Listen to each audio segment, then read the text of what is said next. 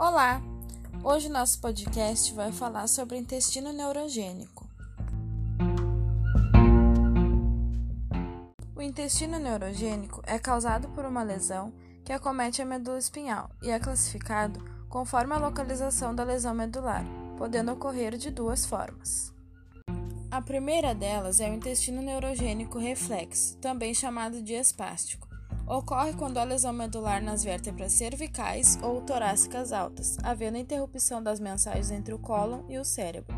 Nesse tipo de lesão, há a presença de reflexos intestinais coordenados pela medula espinhal abaixo da lesão, com o movimento peristáltico preservado e o esfíncter anal permanece fechado. A resposta do intestino ocorre através da estimulação digital anal e através do uso de medicações estimulantes como laxantes ou medicamentos formadores de bolo fecal para a eliminação das fezes, as quais devem ser macias para facilitar o esvaziamento intestinal.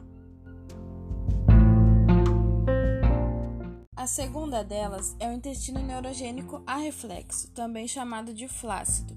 Ocorre quando há lesão nas vértebras lombares ou sacrais ou ainda nos ramos nervosos intestinais. Nesse tipo de lesão, a ausência de reflexo intestinal com movimento peristáltico diminuído, com a permanência do esfíncter anal relaxado. A resposta intestinal através do estímulo químico é muito lenta, portanto, uma das maneiras de eliminar as fezes é removendo-as manualmente. Na fase aguda da lesão cervical torácica alta, pode ocorrer como complicações sangramentos e ilho paralítico. Na fase crônica, a principal complicação é a impactação fecal, podendo modificar o estilo e a qualidade de vida. Dessa forma, o indivíduo com lesão medular espinhal pode apresentar fases alternadas de constipação e incontinência fecal antes de fazer o treinamento para a regulação intestinal, já que o componente muscular voluntário inibe o esvaziamento intestinal. Uma das formas de cuidado é o uso da terapia comportamental.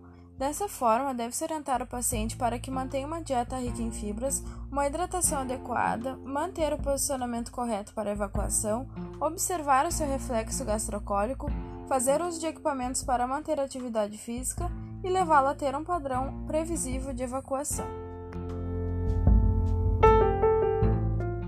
Outras alternativas que também podem ser feitas pelos pacientes em domicílio são a manobra de Rosen, manobra de Valsalva, estimulação anal dígito retal, uso de supositório de glicerina e também a opção da realização do enema transanal. E por fim, como alternativa cirúrgica, o sistema também dispõe de colostomia e estimulação elétrica sacral.